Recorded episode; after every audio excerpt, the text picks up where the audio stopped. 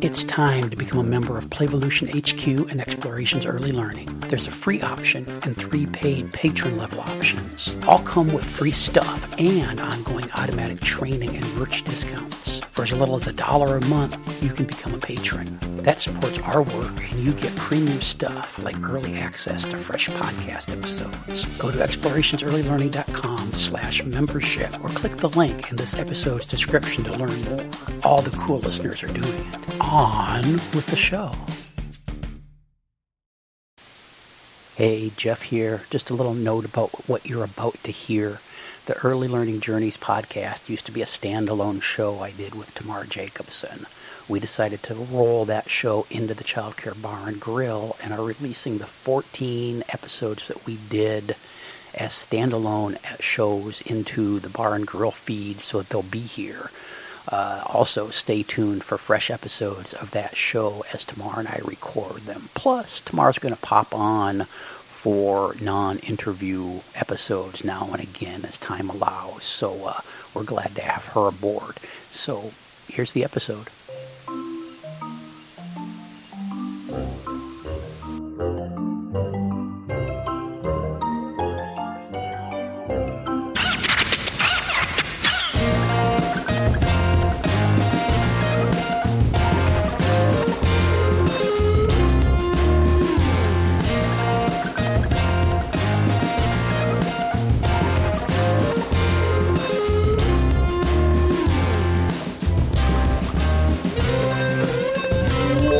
Welcome to Renegade Rules. Jeff Johnson here with Tamar Jacobson. How are you doing, Tamar? I'm doing great. So nice to see you, Jeff. It's great to be seen. We have a guest coming to us from literally the future. Um, it is the future. Only 10 to 14 hours in the future. I didn't do the math before we got started. Nicole is joining us. Um, Nicole Halton from the Australia I love that you always say the Australia. The Australia, yeah. the Canada, and the United States. The Canada, States. the Facebook, although it won't be the Facebook for much longer because you're, cut, you're cutting it off. Not for me. I'm, I'm I'm taking a I'm taking a page out of your book and getting rid yes. of getting rid of more of the social media. So Nicole, um, is uh, uh, she she is uh, one of the co-founders of Inspired EC in Australia. She is the mother of three, the wife of one. Um, just one for now. Just one. One, for, for one now. will do um, high school sweethearts, as far as I remember. We're going to dig Correct. into Nicole. Uh, and listeners, uh, if you listen to the Child Care Bar and Grill podcast, Nicole is going to be doing some co hosting duties because Lisa Murphy and I are having a hard time getting our, our schedules to match up with all the stuff we're doing. And so I'm going to be recording with some guest hosts, and Nicole has generously decided, agreed to donate some of her time to help out with that. But um, I don't know, from your recent podcast about that, um, I'm pretty sure it's just for the Australian accent. Well, yeah, well, I'm pretty look, sure that's just why I've been recruited. Look, Nicole, that's why you're here right now too. It's just the there we it's go. The, it's the awesome, awesome accent. Um, no, truthfully, people are going to find out from listening to this episode how freaking awesome you are. Um, I I've got some thoughts about Nicole, but we'll get into them later. Uh, Tamar, you got anything to say before we jump into? Well, I, I, just want to say that I, am I'm, I'm a what do, what do, what do I want? How do I want to put this? I'm, I'm a colonial, just like you, except I'm, I'm from Zimbabwe, from Rhodesia. So. different colonial. different colonial, yes. But I did want to ask where you are in Australia. So I'm in Newcastle. Well, technically Lake Macquarie. We're kind of twin cities kind of right together.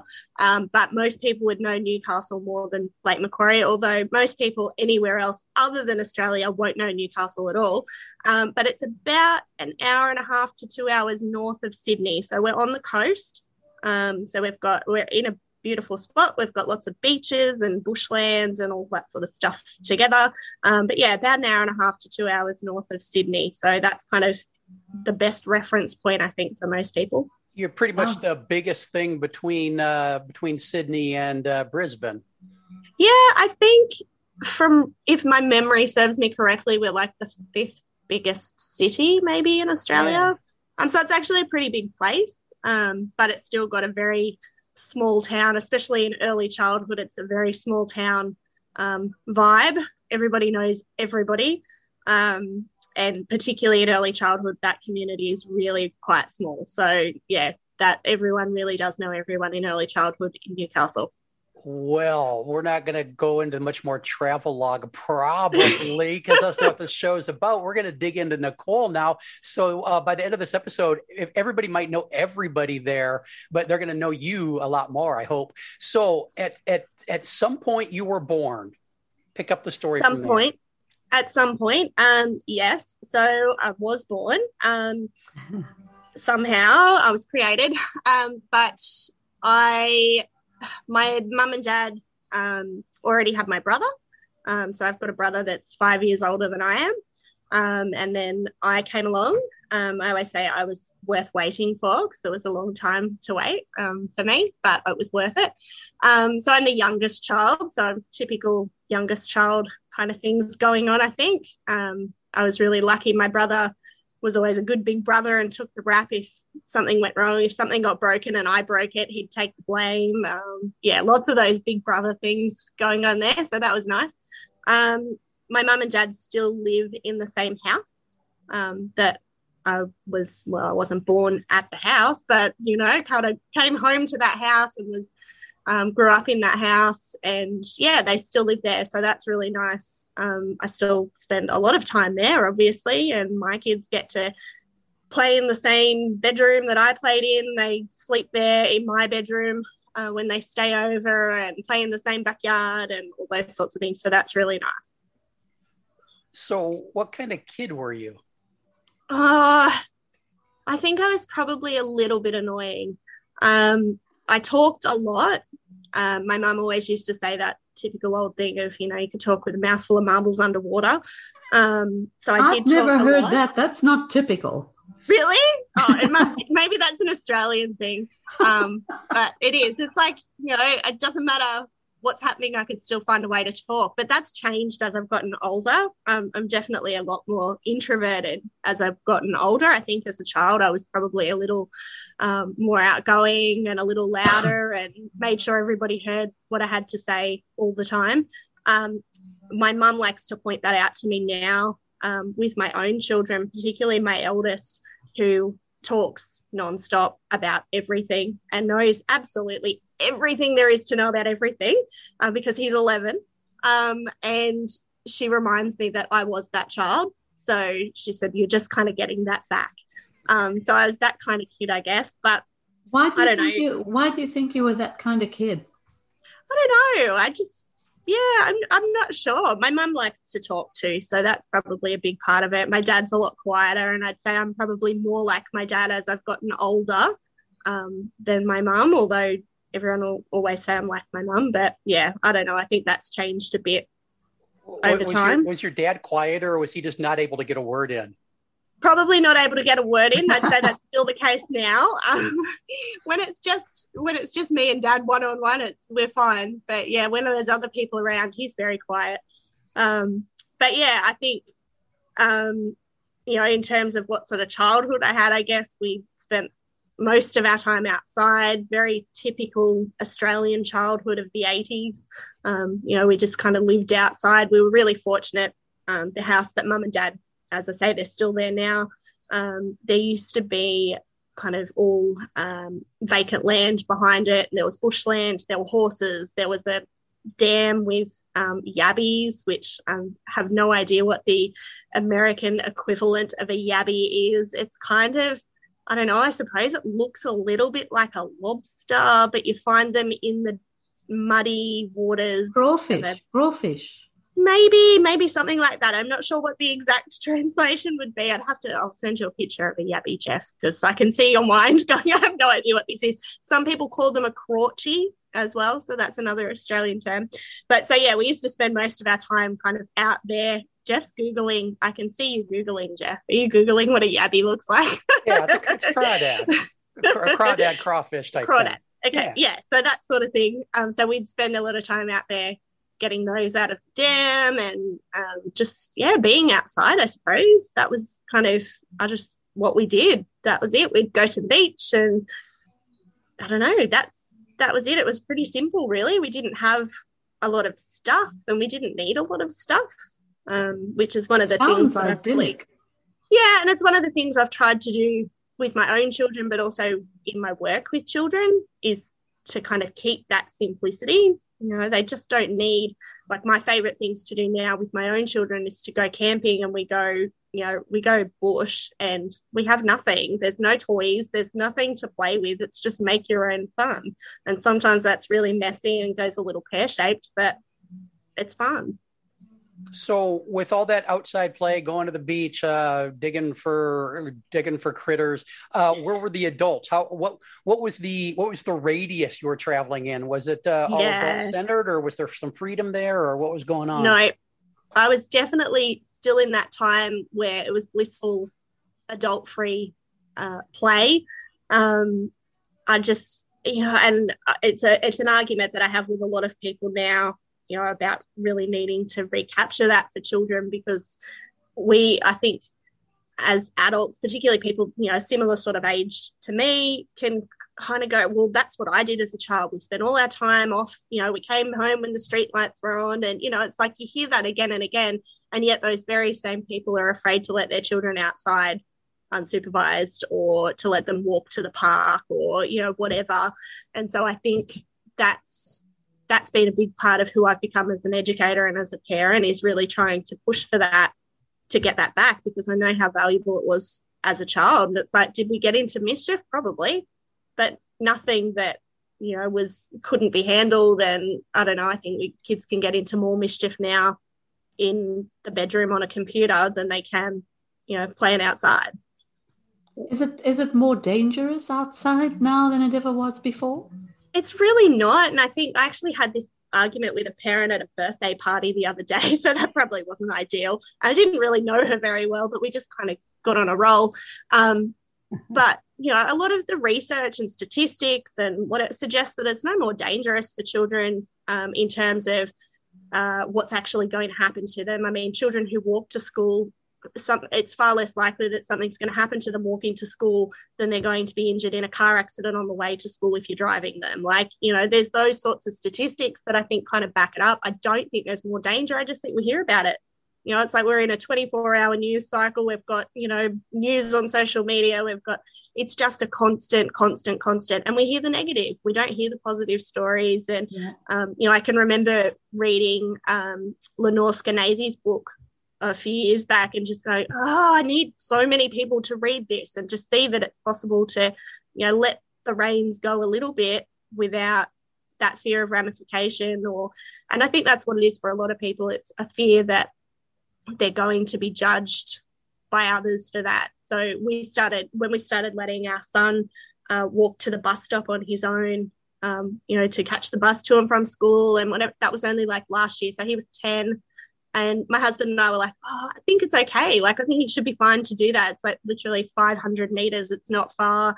Um, it's on a, you know, fairly well known road. No one's kind of, he's not hidden off in a corner somewhere where no one will see him if anything happens to him or whatever. So we went through all this stuff. And I said to my husband, what were you doing when you were, you know, his age? What were you doing at 10? And he's like, I used to ride from, his parents were separated. He said, I used to ride from one parent's house to the other through the bush, over the mountains, round past the dam, and whatever. He said it'd take me about an hour and a half to get there on my push bike, and it was by myself. And I'm like, why are we so reluctant to let children do things like that now? Because nothing's really changed. That was a bit of a long-winded diversion, but there you go. And, and you say and you say you talk less now. A little. And But get me going. Were, you- were you Yeah, going but, but the, I think it's important to make those connections from our, ch- our childhood to what we do now with Mm. children. were, yeah. were you going to the beach by yourself when you were little? I don't think so. We weren't that close that we could. Mm. Um, so, but when we had like a place that we used to go on holiday at all the time, and we'd sort of go down there for, and we'd go to the beach. It was one of those places you could drive your car onto the beach, and it was a long stretch of kind of deserted beach. Um, and we used to spend hours and hours and hours down there, and we'd roam off up through the sand dunes and you know down to rock pools and climbing over, you know, big rocky um, cliff faces and things like that.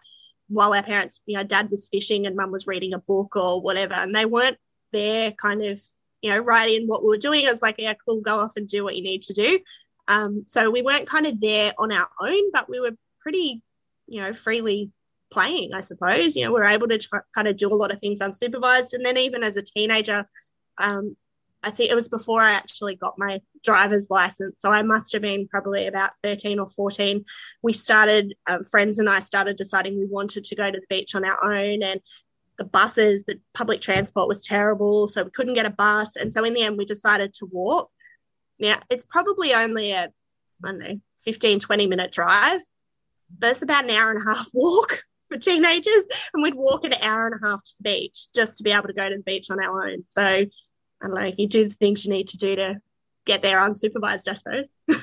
Nicole, great. did you already say how many siblings you have? Yes, I've just got the one. I've got one brother um, who's five years older than me. Uh-huh. And so we've got and and quite a small extended family too. So we're not like a really big family. Um, my husband's got quite a few siblings, and his family's a lot bigger. But yeah, mine's quite a small family. So it was really just us. So I, and I think that age gap too, you know, when I was sort of old enough to be able to really play, my brother was kind of like, I don't really want to play with her. and he would, he would, you know, we'd sit and play Lego and we'd, you know, play trucks and things like that. And then I'd be able to convince him to come out and play in the sandpit or in the cubby house or whatever for a little while. But I think it was, I was far more reliant on friends.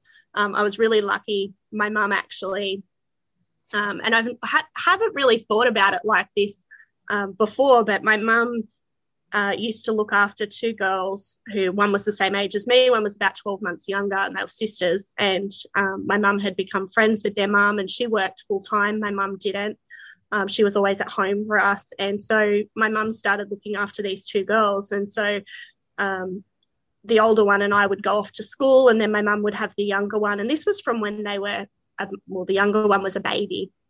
And so my mum always cared for them um, every day before and after school, and then through the day with the baby, and then as they got older. And that happened up until kind of the end of what we call primary school. So we were probably about, you know, 11 or 12, I suppose. And so I always had a built in kind of playmate, I guess. So that was really nice. It was sort of like having an extra sibling. Um, and it, it's funny, I think about it now um, that that was probably my first example of that kind of childcare role. Um, and I hadn't thought about that before, that my mum actually did that for somebody else. Um, and I just, yeah, I think about that now and think that was a pretty big thing to do, you know, to take on someone else's children five days a week and, you know, with your own children. And yeah, she did that. And she still does that now with my children. So she's still doing the childcare thing. Was she? Was it an informal kind of situation? It was really informal. Yeah, they they'd just become friends, and I think for I think at some point she like paid my mom, but it was very informal, and mm. you know we kind of just became enmeshed in each other's families and whatever. Yeah. And yeah, it was, I don't know, it was really nice though to have that. And what actually made me think of it again was um, I'll have to send you the photo, Jeff, because it's great. But um, my youngest, who is six, the other day came in and gave me a piece of paper, and on it, um, she's written this really long thing, and I'll I'm just going to bring it up so I can read it word for word.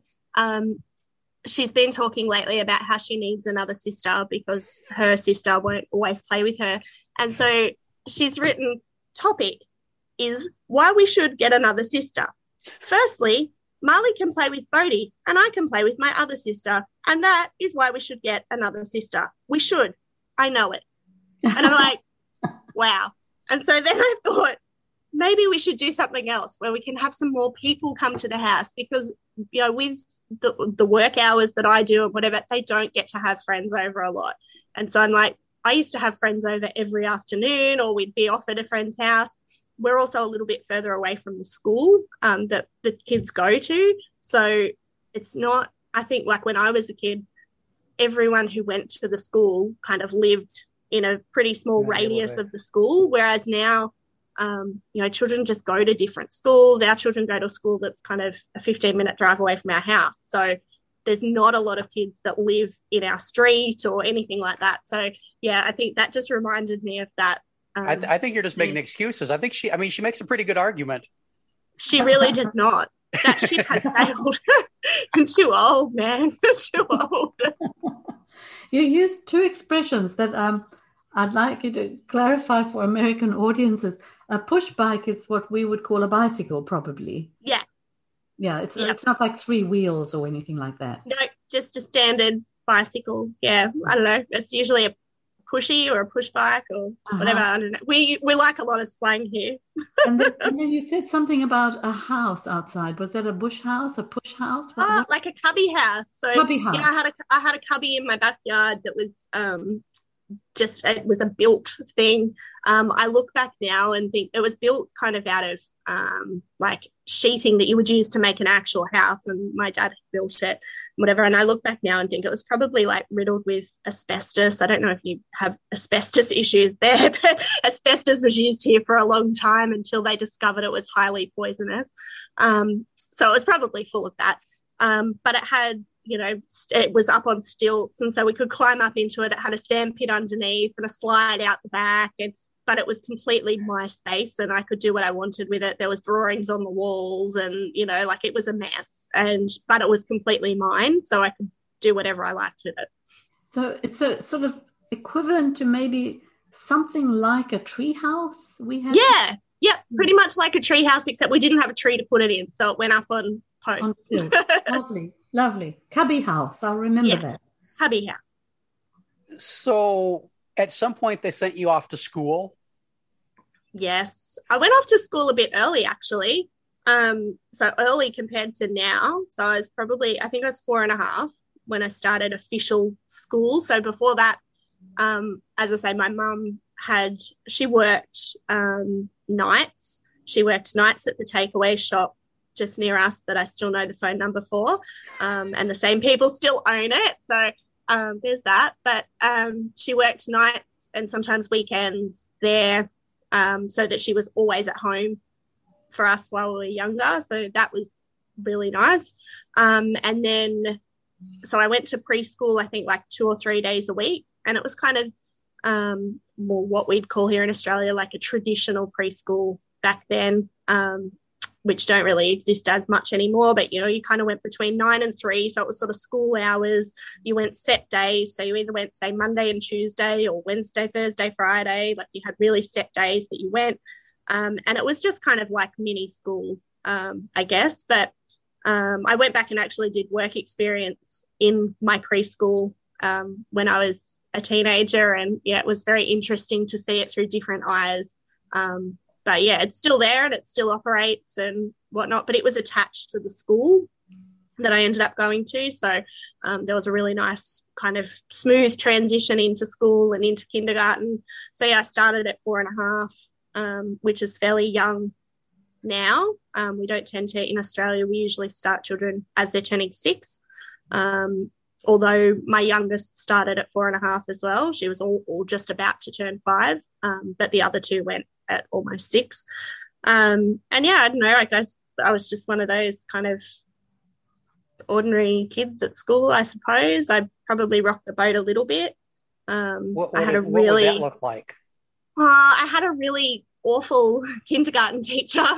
Um, she was really, oh, really, uh, she was kind of like, actually, she looked like and sounded like the Trunchbull from Matilda, you know, Roald Dahl's Matilda.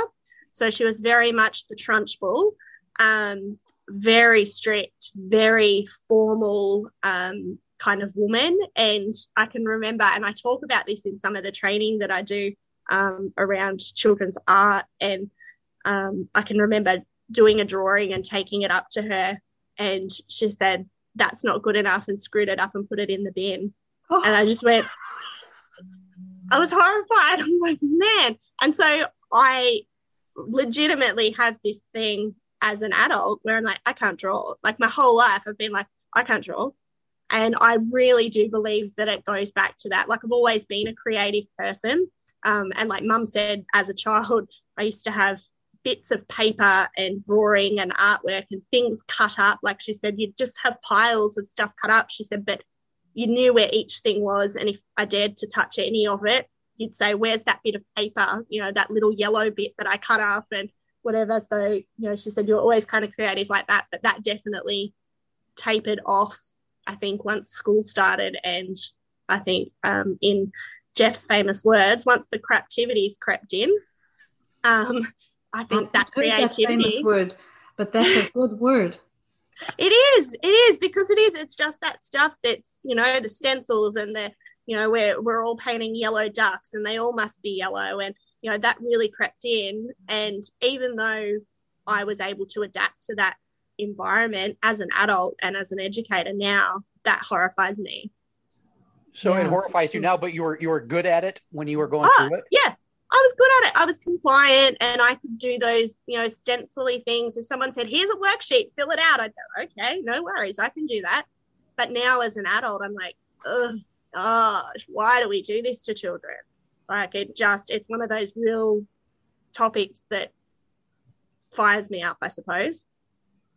Yeah, and you're right about that because I mean most children will will want to please the adults that they're that they're with. Yeah. They need them for survival. So they'll That's do right. stuff like that just because. Yeah.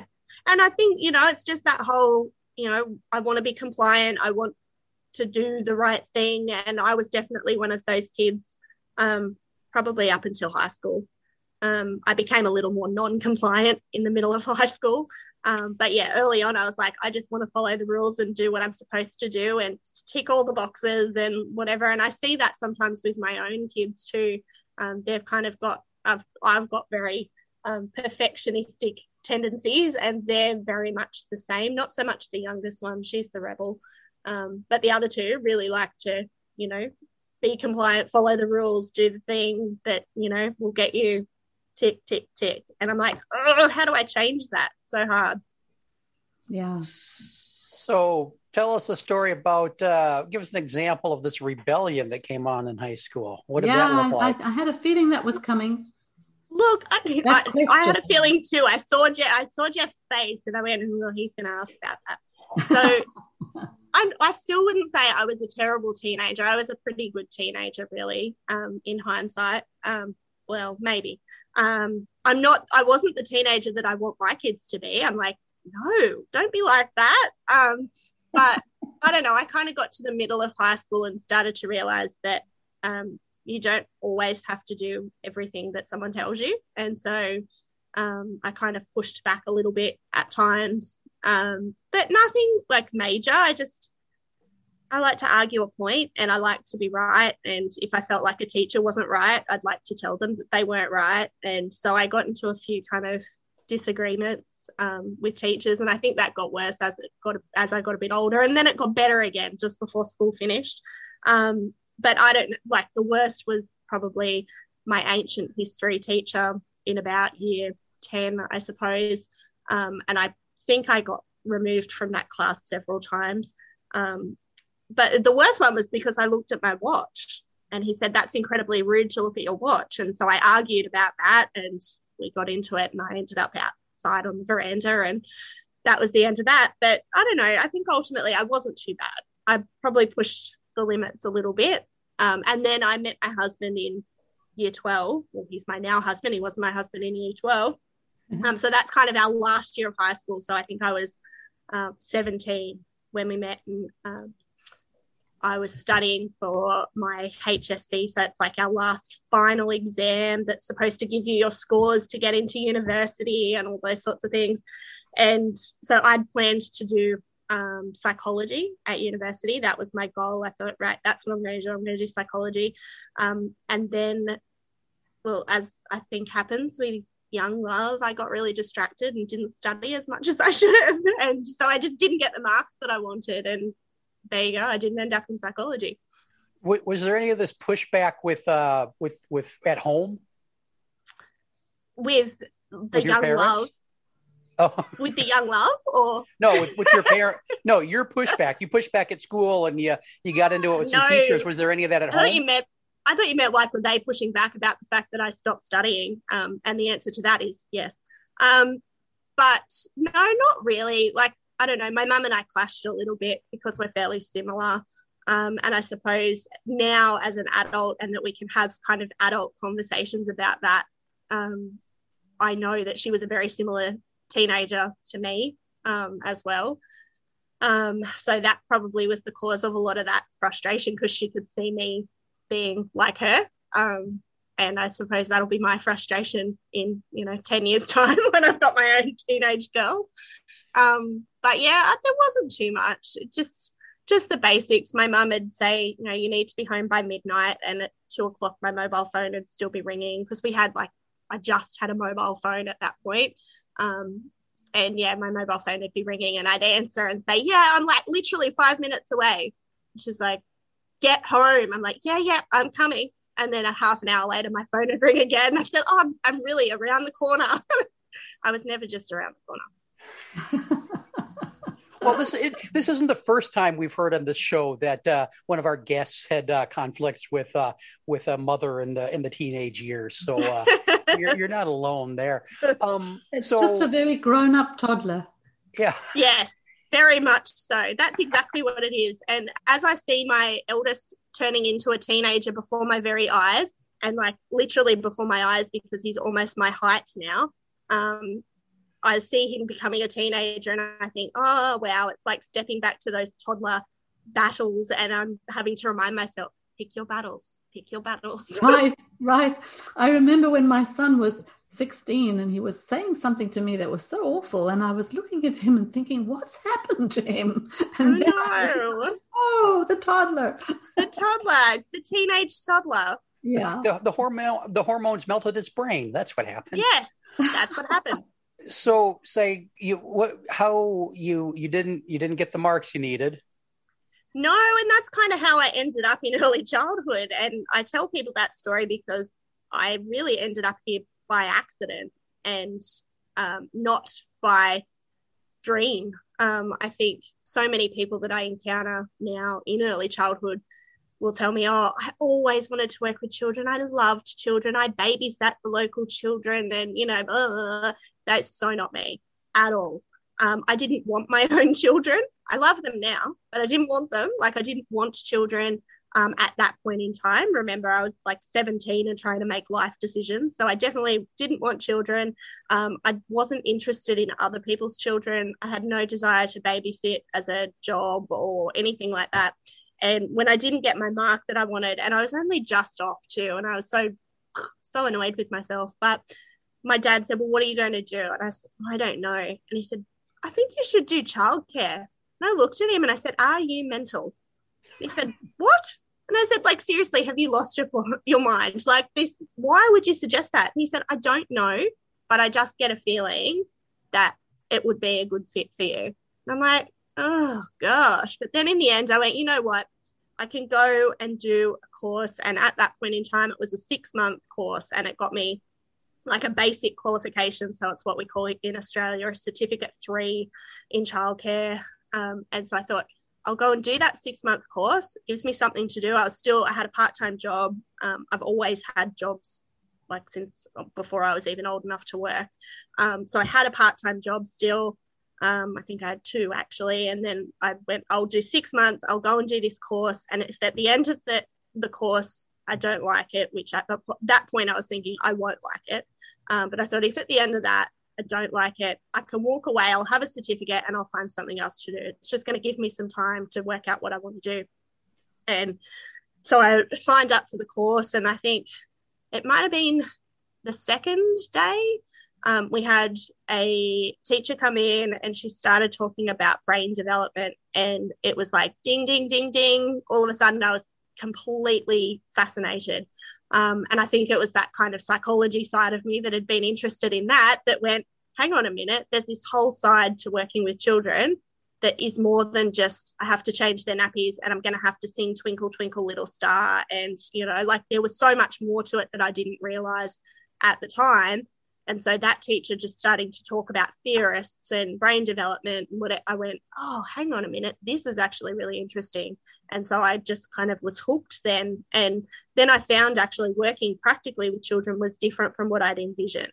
So I kind of had this picture of what it would be like, and that I had to be this, hello, I'm Miss Nicole kind of thing. And I was like, oh my gosh, it's so not me. I can't do any of that. Um, and once I got past that and realized I didn't have to be that, and I could be an educator in my own way, then I saw that it was something completely different to what I thought. So that was the day you realized that children had brains? yes, exactly. That was when I realized there's a brain happening in there and there are things going on and and I mean that's still like I still marvel at all of that brain development stuff like every single day. Tash and I were just talking in our office before um, about some stuff to do with brain development. And I just went, oh, it just blows me away every day what the brain's capable of and how, yeah, just how things like that work. And, you know, it still fascinates me. So I think that's why I can still stay interested in it. And childhood is all about psychology. Yes, yeah, exactly. and you know, I, I think now, like, I, I do wonder sometimes. I'm like, what would have happened if I hadn't got, you know, railroaded into doing early childhood? Um, and so I ended up once I'd sort of done that, I continued the studies. Um, so you could then increase it to get an extra certificate. So I did that as well. So that was an extra, uh, I think that was an extra 12 months on top of that. Um, and then that sort of gave me enough qualifications to get out and kind of get a job. If if your dad was here, what would he say? And I, I mean, we can't know anybody else's mind, but what would he what would he say there is about you that made him think that was the right path for you? Because because obviously he was right. I know he obviously was right, and I have absolutely no idea. And I've asked him about that. I'm like, why did you even suggest that? And he's like, I really don't know. He's like, I just got this feeling that that was something you should do, and it was so unlike him to make a suggestion like that. He's not a interfering kind of dad. He's not a I'll give you the advice and tell you which direction to go. And you know, he's just like, you know, choose your own path, do your own thing, whatever. You know, your choices are your choices, and you know, he's pretty kind of laid back in that regard, but he just i don't know I, I really don't know what it was because i still sometimes don't know what it was for myself like i don't know why you know because like in all honesty my children can drive me crazy most days and i think oh my gosh why why did i do this to myself why do i have three i'm outnumbered i'm like why but soon to be when four. I'm working, uh, not a chance jeff don't be silly because of the sibling, because of the sibling request. Not a chance. She will continue to write letters, but bad luck for her. She'll have to deal with the rabbit. We've got a pet well, rabbit. That's it. That's her you, sibling. You tell her she's got me on her side, and I'm gonna be I'm gonna be working on her team. Good luck. Um, but yeah, I don't know. I I do I do wonder sometimes myself why he ever suggested it, and I just think did he see something in the newspaper that day, or did he you know like is there something that he just kind of went I'll just throw that out there in an attempt to kind of do the parenting thing, uh-huh. you know like I've been seen to have given some advice, you know, just, just like trying to get you out of the house at some point. I don't know. I don't. Uh, yeah, I don't know what it was. Maybe that was it. He thought if I get her to do something, she'll get out and move out. And, you know. Had you done any? Oh, go ahead. I'm sure he could see that you how you related to people, what you thought about things. That because you obviously are smart, so you know. I think it probably was more that that I tend to think about things a lot, and him and I do even now, um, and probably more so now. We do have a lot of like in depth conversations, you know, just about the world and different things that are happening in the world and whatever. And I think you know we've sort of talked about that that we often have different views, but I can always kind of articulate why I feel the way I do about certain things and and try and see different perspectives and whatever. And I, I, I don't know, maybe that was what it was, but I don't know. I don't know if we'll ever know because I don't know if he really knows. Yeah. So what, did, did you do any any babysitting type stuff when you in your teenage years? None. No way, none. um, I worked so from when I was like no, not quite old enough. Actually, from when I was probably about 10, I used to actually ride around on my push bike, um, on my bicycle, um, at like five o'clock in the morning, collecting money from um, elderly people who had their newspaper delivered. And so I'd go and I'd collect their money for their weekly newspaper and put it in a little pouch and ride my push bike around, you know, in the middle of winter at you know, five o'clock in the morning. Um, and I'd do that before I was even really old enough to have a job um, because we knew the local newsagent. So I sort of always had a job, and then I uh, I worked in their newsagent for a while, in their news agency for a while, like in the shop, and then I worked like for one of the supermarkets packing groceries. So like the furthest thing you could do from working with children, just not not even remotely on the radar. I didn't, I, and I suppose I didn't have younger siblings, so I was never responsible for anybody younger. Um, yeah, it just wasn't wasn't something that I'd ever thought to do. So, is, what is was your, your? father oh, ahead. still So, alive?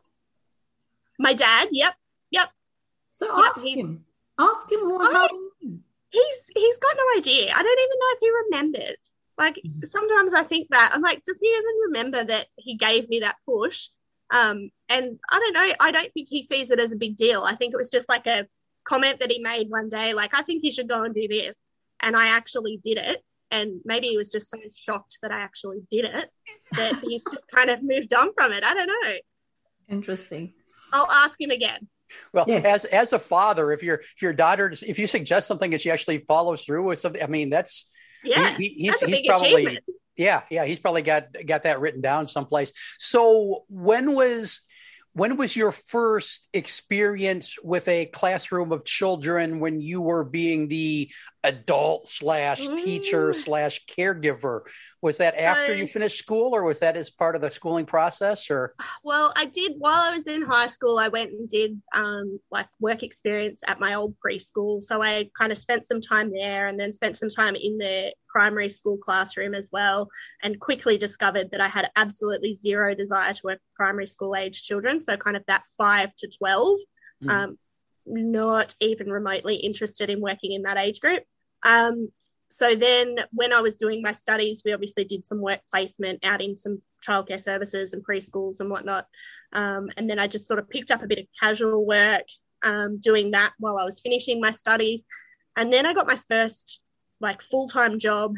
Um, and I walked in, and as soon as I arrived at the service, I just went, Oh, this is a place that I want to be. It was just it was a beautiful environment and i could just tell there was you know documentation on the walls and they, they were already a step beyond where so many of the other services were that i'd seen and i went i want i want this job. And so i did the interview and you know at the time i think like i was 19 um, so i was young and you know they interviewed like 30 people and i walked out of there and i got in the car and i said to my husband i said i've got that job.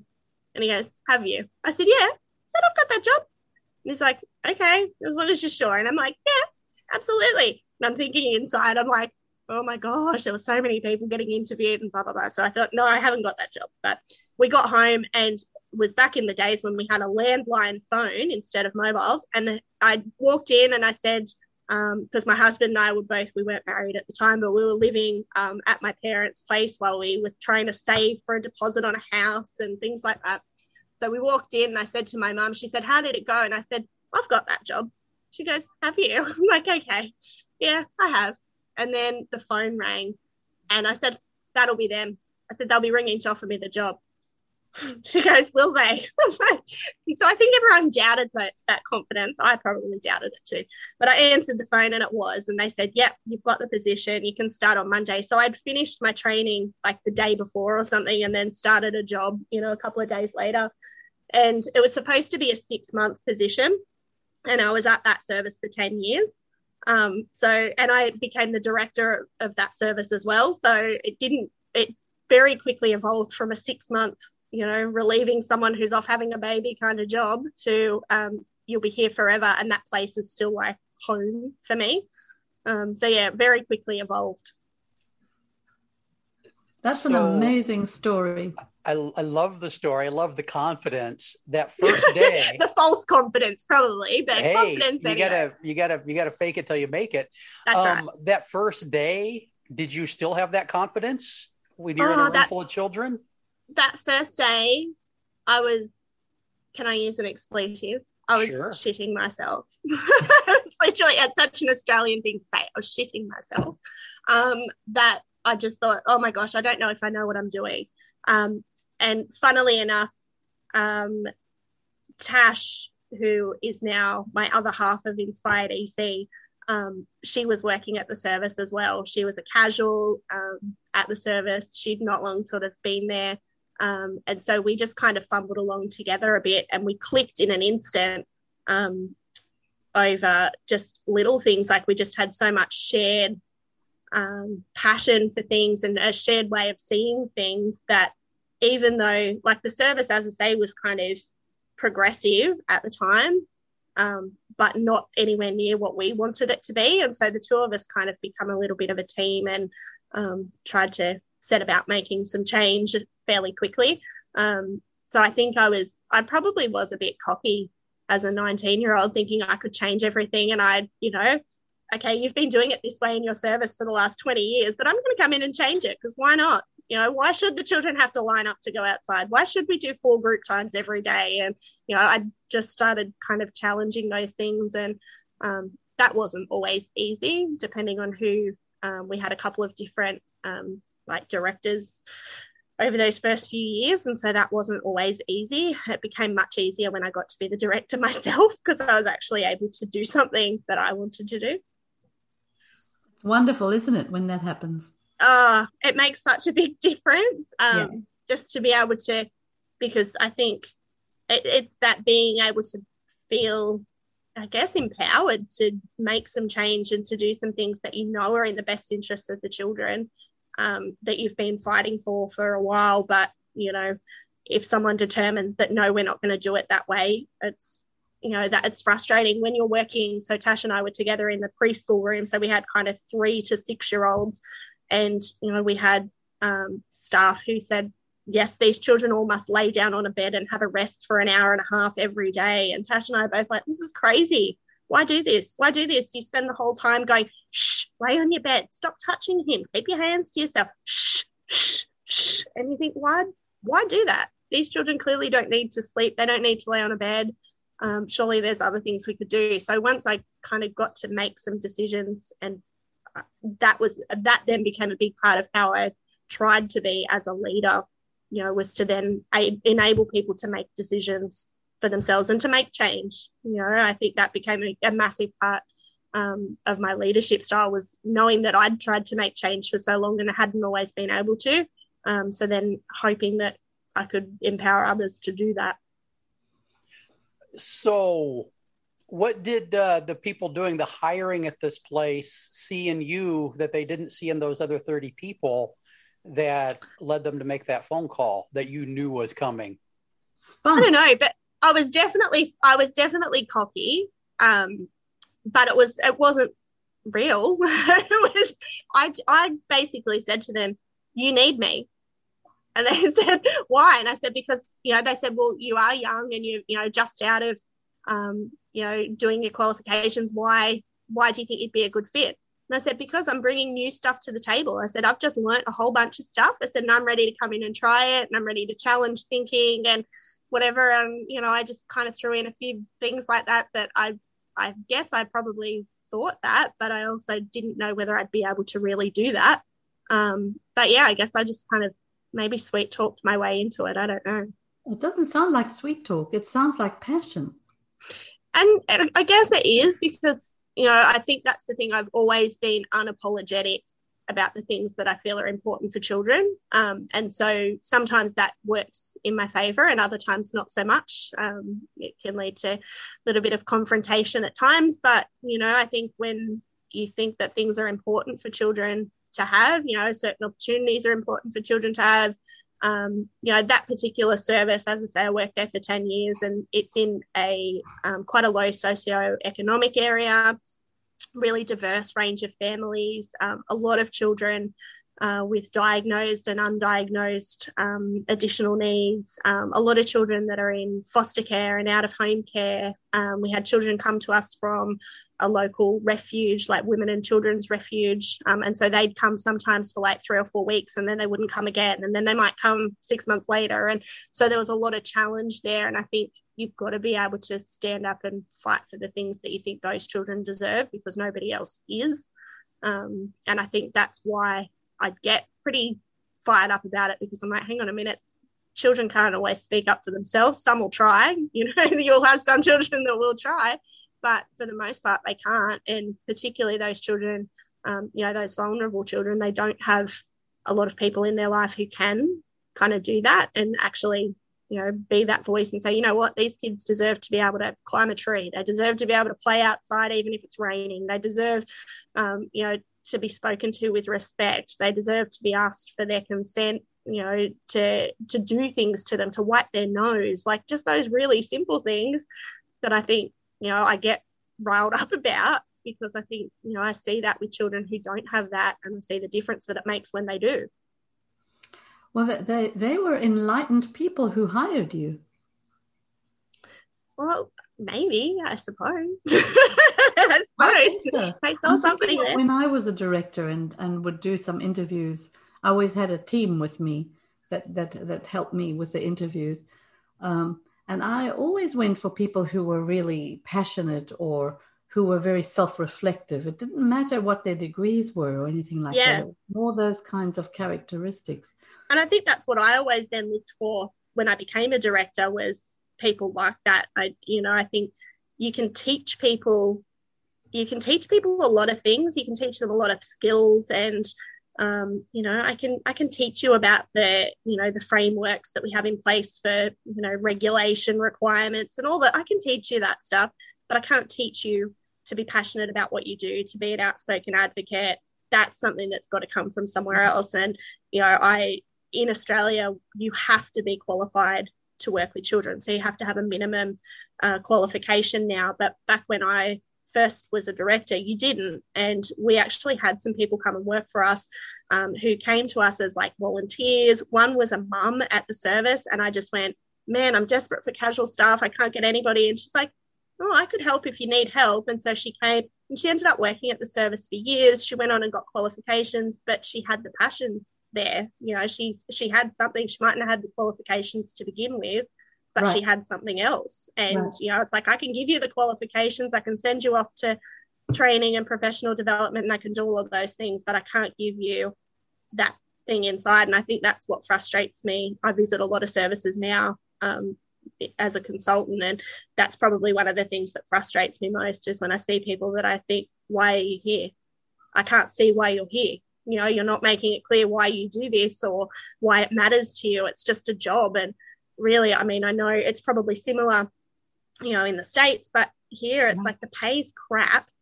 And, you know, I always say to people, no one's giving you, you know, a bucket load of cash and a parade down the main street for doing the job that you do. so if you don't want to do it because it comes from somewhere else, then go and work somewhere else. Go and get another job. When I first started as the director, I was still working. So we were trying to save for a house and I was still working nights um, at the supermarket, you know, scanning groceries, and I was earning more money scanning groceries than I was running the childcare service. And you know, for me, I I say that to people now because I'm like, you can go and earn more money doing something else. And I think that's actually probably what's happening here at the moment. We've got a massive shortage of educators um, at the moment. And I think that's why because they're driven out of the profession because they don't have the they don't have that desire and they can earn, earn more money somewhere else so they just leave. Yeah. What made you what made you leave that to do the inspired early childhood? I i can we we got i got to get something cleared up before we go there. I, am really interested in finding finding that that jump too. But how do you go from being a cocky 19 year old to the director of the program? Now was it was it a Melivac, uh, what's his name? Um, um, you know, uh, oh, was it was it was it all planned out? Was it was it uh, uh, was it was it your goal to be the director, or was it accident? People just kept kept having babies and quitting, and it then was, it was sort of an accident. So I I probably had that desire at some point. I'd probably talked about it at some point, um, but I so I'd been at the service for like eighteen months, I suppose. So I was twenty one, and I was actually off on holidays. We'd had a lot of different directors in that that sort of 18 months. Um, and I was off on holidays at the time and I was coming home from holidays and I got a phone call to say, um, so the director um, is no longer working here. They, they, they're gone as of right now. And as of tomorrow, you're filling in. And I went, what? so surely there's someone that's a little more qualified or experienced or whatever. And they're like, look, you know, the the university trained teacher that we had at the time was only working you know two days a week. And you know there was just kind of no one that could really fit into that. And they said look we'll just do it temporarily till we get someone and you know see how it goes. And i'm like oh okay then. And i was really lucky that i had tash working in the service with me. And you know as you would know jeff like tash and i have been you know best friends ever since. And so we've been you know friends now for 18 years. We've worked together for 18 years. And I was lucky to have her because she's like, I've got your back. We're going to be fine. You're going to, you know, nail it. And I was like, oh gosh. And so I just kind of, um, I always tell people now, I really fumbled my way through it for the first couple of years, just making mistakes and asking questions when I could ask questions and just kind of learning a lot of it as I go. And I think that's why I try to help um, directors now because I'm like, I don't want people to have to do some of the stuff that I had to do to work out what I was supposed to be doing. And I can remember sitting in my office going, What am I supposed to do? what now? what do I do next? Um, and I found it hard sometimes that um, transition from working out in the room with children. I was I still spent quite a bit of time out there, um, but I also had to spend a lot of time, you know, doing administrative stuff as well. And it was a different transition. But then I really made sure that I had a focus on um, I really wanted to be a visionary leader rather than just an administrative one. And so it was like, what's our big picture as a service? And um, that's probably something I'm most proud of is that by the time I eventually left the service, um, it, it had evolved so much and had such a, a high reputation within the early childhood community. And, you know, it, people kind of know that service and would say, Oh my gosh, are you from that service? And did you do that? And it's like, yeah, kind of. And, you know, and I still, even now, someone will say, Oh, is that your service? And I'm like, Well, it was. And I still say it's mine, but it's not anymore. I haven't been there for a few years now. But um, yeah, I just, it was definitely a not a planned jump. Um, it was a thrown into the deep end, hope you can swim kind of thing. Um, but within a couple of months, you know, our management committee, so it was a non-profit service, so it's managed by parents. Um, they said we've got faith in you that you can continue to do that job. If you want it, it's yours. And I'm like, okay, I suppose I'll do it. you know, I think that people could recognize in you your ability all along.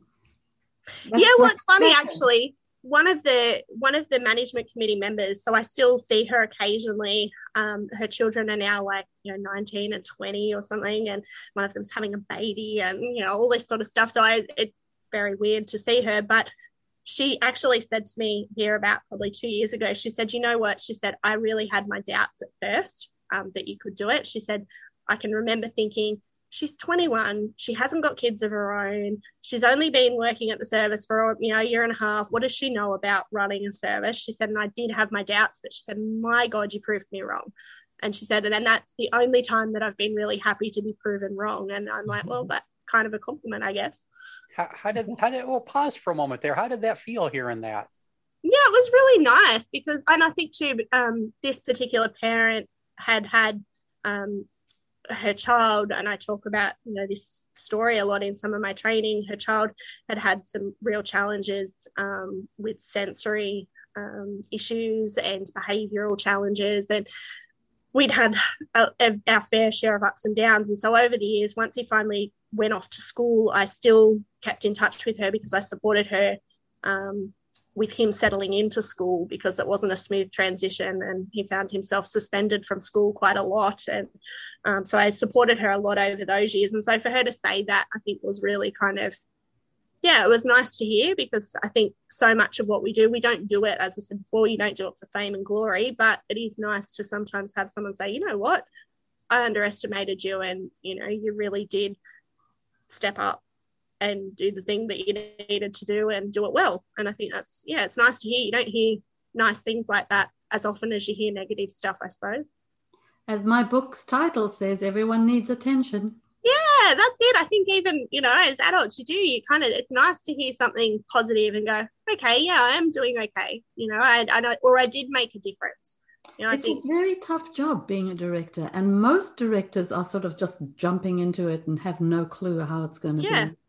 yeah, it's a lot of make it up as you go along, and the things Yeah. that you deal with on a day to day basis can be challenging. And yeah, I don't know, but that was a job I enjoyed, but um, not one I'd probably rush back to. But then you, you enjoyed it, but then you jumped ship and started your own business. How? What? What? Uh, So, well, we actually, Tash and I started Inspired EC um, while we were both still working at the service. Um, and it really came about because people kept contacting us and saying, can you come to my service and show us how to do the things that you're doing at your service? So we'd completely re- restructured our outdoor play space to make it more natural. Tash had designed this amazing river, and um, so she did some amazing playground design stuff, which she still does now. Um, and we were doing different things like you know, it was way before kind of we were hearing about nature pedagogy and stuff here in Australia and forest schools and whatever. And we started, Tash and I were on a lunch break one day and we went for a walk out in the bushland behind our service. And we're like, why the hell don't we bring the children out here? This is an amazing spot. Why don't we bring them?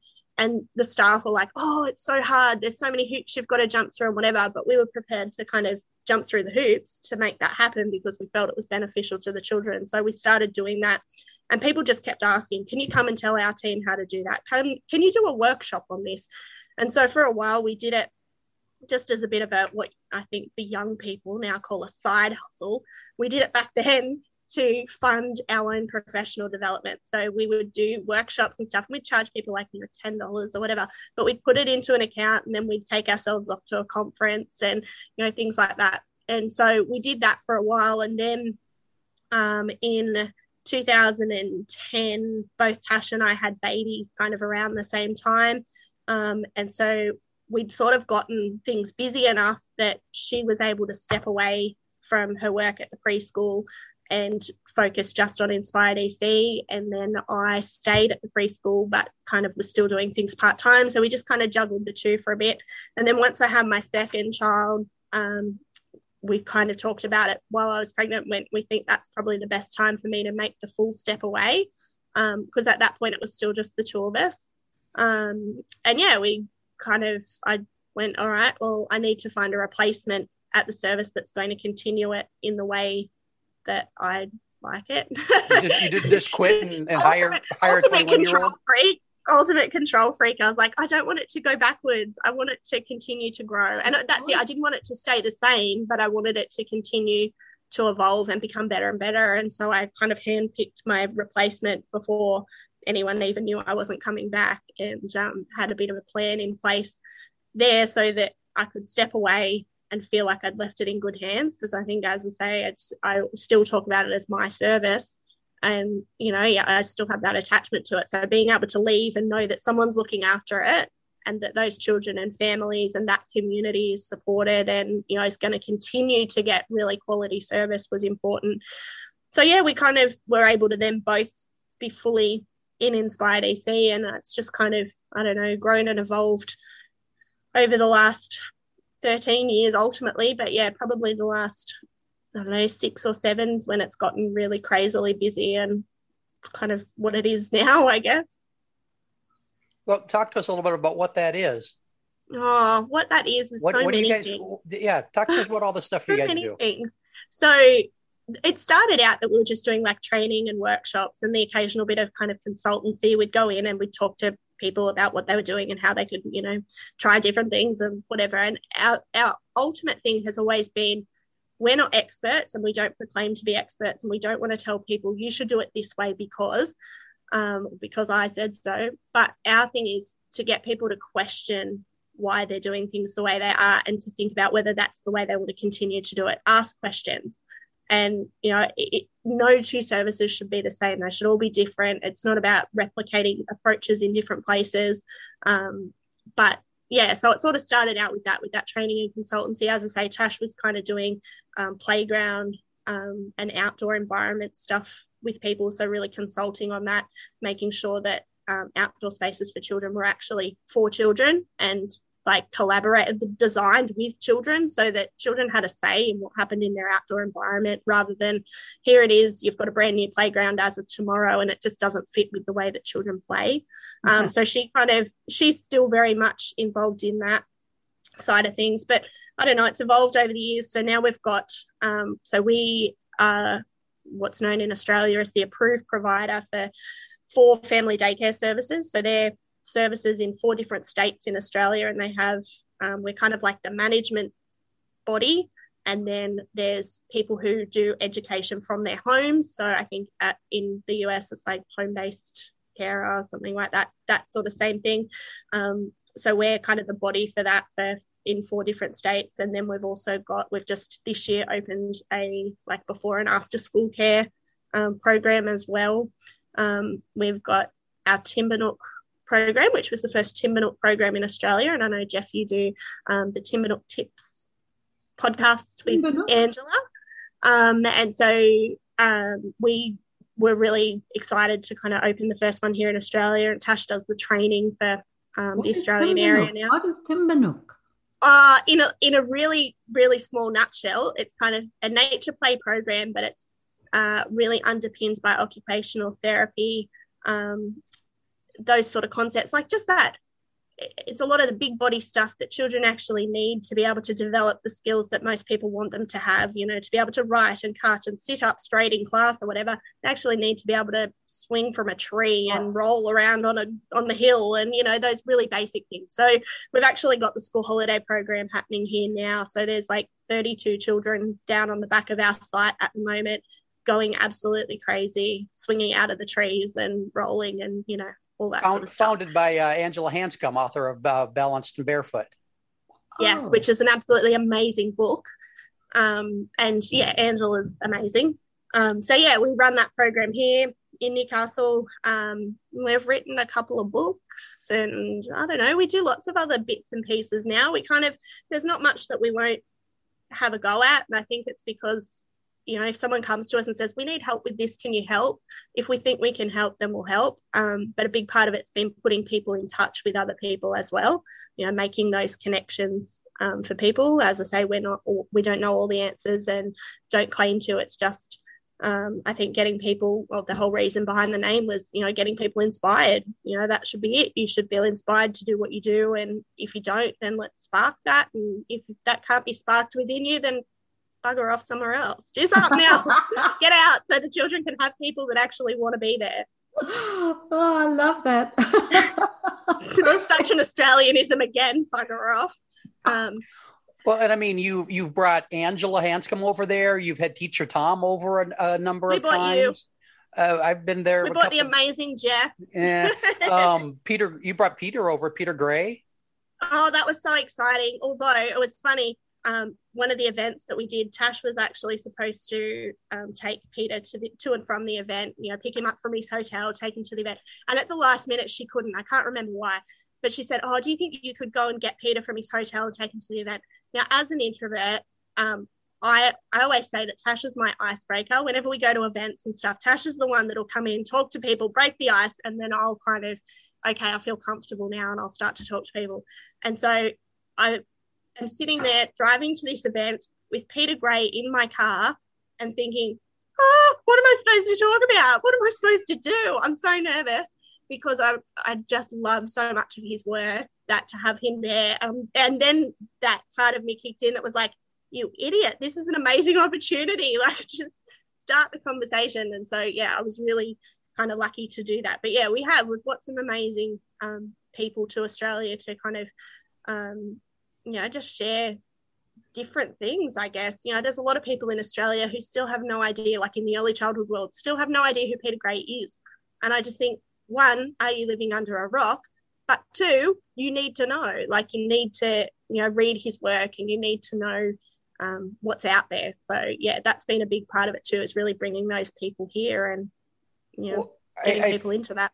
I think over here in the States, a lot of people have a maybe incomplete view of what childcare is like in Australia. They see they see certain programs that are, are, that are prolific on the social media and everything, and they think all the programs are are like that. Mm. But um, that I wish maybe, that was the case. Yeah, that's I really that's, do. And people ask me now. So my children went to the service that I used to run. Um, and people ask me now, oh, can you recommend a service? And I'm like, I'll always recommend that one. Um, but there's not many others that I recommend. And, you know, there's a handful. And that that frustrates me and saddens me. I actually came uh, back from a consultancy visit uh, a few weeks ago. I came back to the office. I walked into the office and sat down and burst into tears. Yeah. And Tash said, What's the matter? And I said, I just don't know how much more I can see of this shit. I said, It's just shit practice. It's people that don't seem to care. They don't understand child development. They don't understand like they've just got this really basic and i think how are these people getting through training for starters? Um, you know that's another whole issue the training quality. Um, but you know how are they getting through training? How are they you know uh, they're obviously staying in jobs because there's such a shortage. So it's like a whole multitude of problems but you know i just i see the quality in some services and probably the majority and i just think oh this is sad. And then there's, you know, and it, it's part of why I, I left Facebook, the Facebook. I left the Facebook as well personally because I just couldn't keep seeing, you know, I was in a lot of educator groups and I just kept seeing the same lousy practice again and again. And, you know, oh, it's, you know, I don't know, recycling week. What activities should I be doing in the birth to one room? I'm like, what? Like, really? You know, and then people start putting up all their displays and their stencils and their crap artworks. And I just think, you know, that sort of thing really frustrates me. And so after I had a big cry about it the other week, Tasha's like, no, this is why we do what we do. And I'm like, oh, you're right again. Okay. So, you know, it kind of gives you that renewed, oh, keep plugging away at it. But yeah, it can be frustrating sometimes. It's not only in Australia. Yes. Oh, I see that. I, see, I definitely see that. And I think that's it. People sort of, you do see some of those services, you know, even in Europe, parts of Europe, you know, where you see forest kindergartens and you see things that are happening and you go, oh, that's amazing. I wish we were like that. And it's like, yeah, but there's still services that just aren't, you know, yeah. it's, it's all over the world. And I think it's just, it shows a lot about what we as a culture and a society and, you know, a world kind of think of children. I right. suppose. And I think we've still got so far to go in right. terms of how we view children. Yes, as Bruce Perry says, we're a child illiterate society. Yes, absolutely. That's that's the perfect way of putting it. So there's a lot of stuff out there in the world, I imagine, that can make you want to sit down and have a good cry. Um, are you are you early learning and work and solving the world's problems twenty four seven, or do you do you have things that you do to take care of yourself away from the work uh, interests? It's hard because I feel like what I do for a job, and I think that's what Tash and I have created. What we do is so much a part of who we are that it can be hard to disassociate the two. Um, like I obviously I do cut off, and um, earlier this year, um, my family went on a road trip out to the centre of Australia, which Jeff's experienced for himself. Um, it's a very vast, interesting place. So we went out there for three weeks, and for three weeks, I did not read an email. I did not look at like anything. I didn't hear from anybody. I just kind of lived in my own little um, travel bubble um, which was amazing. And we do a lot of camping and um, that kind of outdoorsy stuff where we just go kind of off the grid. We'll go, my husband and I have got recently, well, he's been into it for a long time, but we've started um, doing a bit of mountain biking together, usually on a Friday afternoon. So he finishes work early, and I typically have Fridays off. So we usually go and do that on a Friday afternoon. And um, so I try to kind of cut off, and I'm pretty good at, you know, once I get home from work in the afternoons or even if I work from home at just shutting my computer and that's it. I can, you know, do other things. And I've got three small humans who want me to do other things and need me to do other things. So I need to be able to do that a bit. Your photography, is that all work related or is that something you do for yourself too? No, well, it, it more started out as something that I just do for myself. Um, same with writing. Um, so I've always written, even ever since I was like could write, I would write and write stories and whatnot. And um, so I've always written. And then once I discovered photography um, with like a digital SLR camera, I was like, oh man, this is so good. Um, and so I suppose it started mostly with my children. I really wanted to take a lot of photos of them as they were growing and um, whatnot. But I also like to take a lot of just nature photos and just photos in general. And then it kind of only really came into a work thing when people started asking. And I'm like, oh, no, I'm not a photographer. Um, and then Tash is like, you have to take photos. Like you take great photos. You have to just do that. I'm like, mm, okay, I suppose. So yeah, I do a little bit of that now sometimes at services and whatnot. But yeah, it's more definitely more for pleasure than anything else, the photography. Well, you've got a great eye. That's my experience with your photography is you've got a great eye.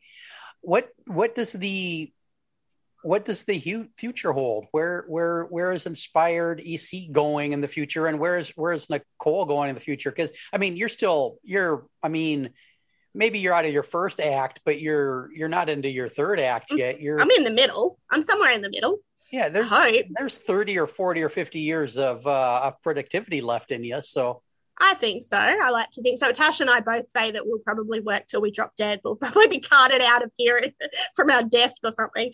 Um, but in in seriousness, though both of us just see us doing this long term, and I think because it always evolves, it might look different to how it looked when we first started, but we, you know, we see us working together um, until you know we're ready to retire or whatever and you know just to continue doing that. And i think both of us are just so driven to do what we do that you know we can't see that stopping anytime soon. Um so yeah i think we'll just kind of i don't know I, I, there's probably I, it's hard to say what the future holds because i think so far i couldn't have predicted some of the things that we've already done and you know that we've been a part of. I wouldn't have ever thought that i'd have done those things. So i don't like to kind of suggest what it might be in the future because we're really open to whatever comes our way. And I think that's the thing. Sometimes an opportunity will come. We go, oh, I didn't expect to be doing that, but okay, let's give that a go and see how it rolls. And look, sometimes that works out well, sometimes not so great, but we're prepared to give things a go. So yeah, I don't know. I see just continuing that, I suppose, and hopefully continuing to just be an advocate for children and for you know better quality early childhood practices. You know i think that's probably the big thing is just you know i want to see a difference in the way we treat children in early childhood. And you know to see better quality relationships um, you know better quality environments better just less of a lot of things too you know less focus yeah. on yeah. so much so much that i think we focus the attention in the wrong spots um, in early childhood programs. You know, so much of what I see online is just time filling crap that right. I think why and then people say, oh, but we don't have time. We don't have time to sit and nurse that child for half an hour because we're busy getting the activities ready for the babies. And I'm like, seriously, the babies don't need your activities. They just need, like, they don't need your junk that you've just put on the table and then you're hoping that they'll sit at the table and all do a handprint painting. They don't need that. They need you. And so Is I'm hoping that is this passion that you have, which I'm just loving to pieces, um, is this the reason you decided to do this interview with us? Yeah, I think so. Um, because, and I think to hopefully that other people might hear that, because uh, I think I probably had a lot of doubt early on because I wasn't that maternal, gushy, typical educator. So I had always had that vision that it needed to be, hello, how are you? And you know, all cutesy, and they'd be the one singing and dancing and putting on a show. And I was like, I'm not that person, and I just never will be. And even with my own children, like I'm not, you know, like I don't see babies in the street and gush over them in a pram. I go, What's up, kid? I make eye contact with them, they make eye contact with me. We might have a bit of a moment, but that's it. Like I'm not super over the top like that. And I think I hope that that's reassuring for people who aren't like that because I think a lot of people get that story that you and I know for a lot of people it is their story and that's okay that that's you know they they babysat and they always loved children they wanted to be surrounded by children for their entire lives and whatever and, and I get that if that's their story but if it's not I think there's a little bit of hope for those people that think I'm not you know I'm not that way inclined but you can still actually be a good so educator many, and you can still make so a difference. Of, so many of those people, not all, but many of them, it's um, a facade. They're probably also terrified of children underneath. Yeah. yeah. And I think that's it. And I think, I don't know, I just, I think it's, you don't have to be that person to make a difference for children. And even, you know, to speak to children. That's funny. I, um, my kids came here with me this morning to go down to the Timbernook program and um, my six year old walks into our office and there's written on a piece of paper is, you know, some oh, ABA file or something. And she says to Tash, What's ABA file? And Tash looked at her and she said, So it's a thing that we download from our accounting program and it's a document. And then we upload it into the bank and it makes sure that everybody gets paid. And, you know, blah, blah, blah. she explains this whole thing just in normal terms, not too overcomplicated, but she didn't dumb it down either. And Sage looked at her and went, Okay, that makes sense and she was happy with that. And I just went, why can't people talk to children like right. human beings? So right, I really agree. Not that hard, but and I think that's why Tash and I have always clicked together and why we've worked so well together um, from a business perspective is because we have that shared respect for children. I think that you know they they are just human beings, and you can actually treat them like a real human. yes, and you and that way you can also recognize their potential. Yeah, absolutely. Yeah, I, th- I, think you both share that same passion, and you're you're good counterbalances to each other. There's kind of a yin and yang thing going on. Oh yeah, we're, because... we're complete opposites. We are complete opposites, personality wise, and whatnot. And look, the things that I love to do, she hates, and vice versa. So you know, we do balance each other out really well. Um, but yeah, we do have those shared because that some people meet us and go, "How do you possibly work together? Um, you're so different." And I said, "It's just because we have the shared um, passion and you know kind of I guess those really shared values about childhood and children and what early childhood education should be. And I think if we can keep that, then no matter how different we are, we can still work together. And I think that's what is lacking in a lot of services is that people don't have those shared values and vision for childhood. And so then they get stuck and bogged down in all their, I can't work with this person rubbish. You'll have to let her know that I'll be getting in touch with her about making her another vic. I mean, guest on uh, on the show, not, not victim. Um, Nicole, is there is there anything we haven't asked you? Any deep dark secrets you'd like to reveal? Anything like that before we uh, we start drawing this to a close? I don't know that I have any deep dark secrets. I'm pretty boring. You know, that's, that's said, exactly what somebody. Started. That's exactly what somebody with deep dark secrets would say. Well, that's true. I would so hardly call really you boring it wouldn't be a term I would use for you, Nicole. But I always say that it's like well, I'm really not that exciting. Like I just you know, much happier, you know, at home with my book or whatever, and that's it. But yeah, I'm not there. Yeah, I don't have big outgoing things going on, and you know, life's just simple. And as, as you said at the start, like my husband and I've been together now for 20 years, so you know, more than half of my life, and we're just ordinary, boring people. It's like our quiet family and just doing our thing. And it's when I get into early childhood mode that I get riled up about things. well nicole i personally appreciate your your passion and drive and willingness to take things on um, working with you i mean I, my relationship with inspired ec was an email that said why haven't you come to australia before and i think I'm that was like, Tash yeah. she was like, I'm, why haven't you been here? I'm, I'm like, nobody's invited me and, and send me a ticket. And, and then a few okay. months later, I'm on my way to Australia. So you guys, you guys are great. And uh, we've had a working relationship uh, for a number of years now. And I hope that goes on. And uh, any listeners who heard me a couple episodes back on the Child Care Bar and Grill podcast said that, say that uh, we were bringing Nicole on mostly for the accent. You can tell from yep. listening to this episode that there's a little bit more going on Nicole than that, than that accent. That's just a it's just a bonus. Um, I definitely saw that accent thing though as a bit of a personal challenge to throw as many like Aussieisms as I can. Well, I thought that's one thing we could do is you could start bringing me Australian terms, and uh, yes. and I can try to figure out what you're talking about. What so, it is. Yeah. I think we've done that with a few terms before. Yeah, I feel like yeah. we have done that with a couple of terms, but I reckon we can do that again because I've got a whole truckload of like really great Aussie. I think it'll. I think it'll be delightful. Hey, any final uh, thoughts, uh, Tamar? I've just so enjoyed uh, it, the the not just the passion, but the care that you have about um, what children really need and what they deserve. Um, I, I, was very impressed with that and so happy that you said all the things that you said about it. Thank, thank you. you. It was hard to stop once I got going. Well, thank See, you for that, that mouthful of marbles underwater thing. Nicole. I thought it had those... gone away as an adult, but it really hasn't. it doesn't go away. Nicole's one of those uh, one of those one of those people that gives me hope for the future. Yeah. This this has been which podcast is this this is early learning journeys this has been early learning journeys and we'll be back soon with another journey thanks for listening thank you thanks for having me Bye-bye. Thank you. Bye. Bye.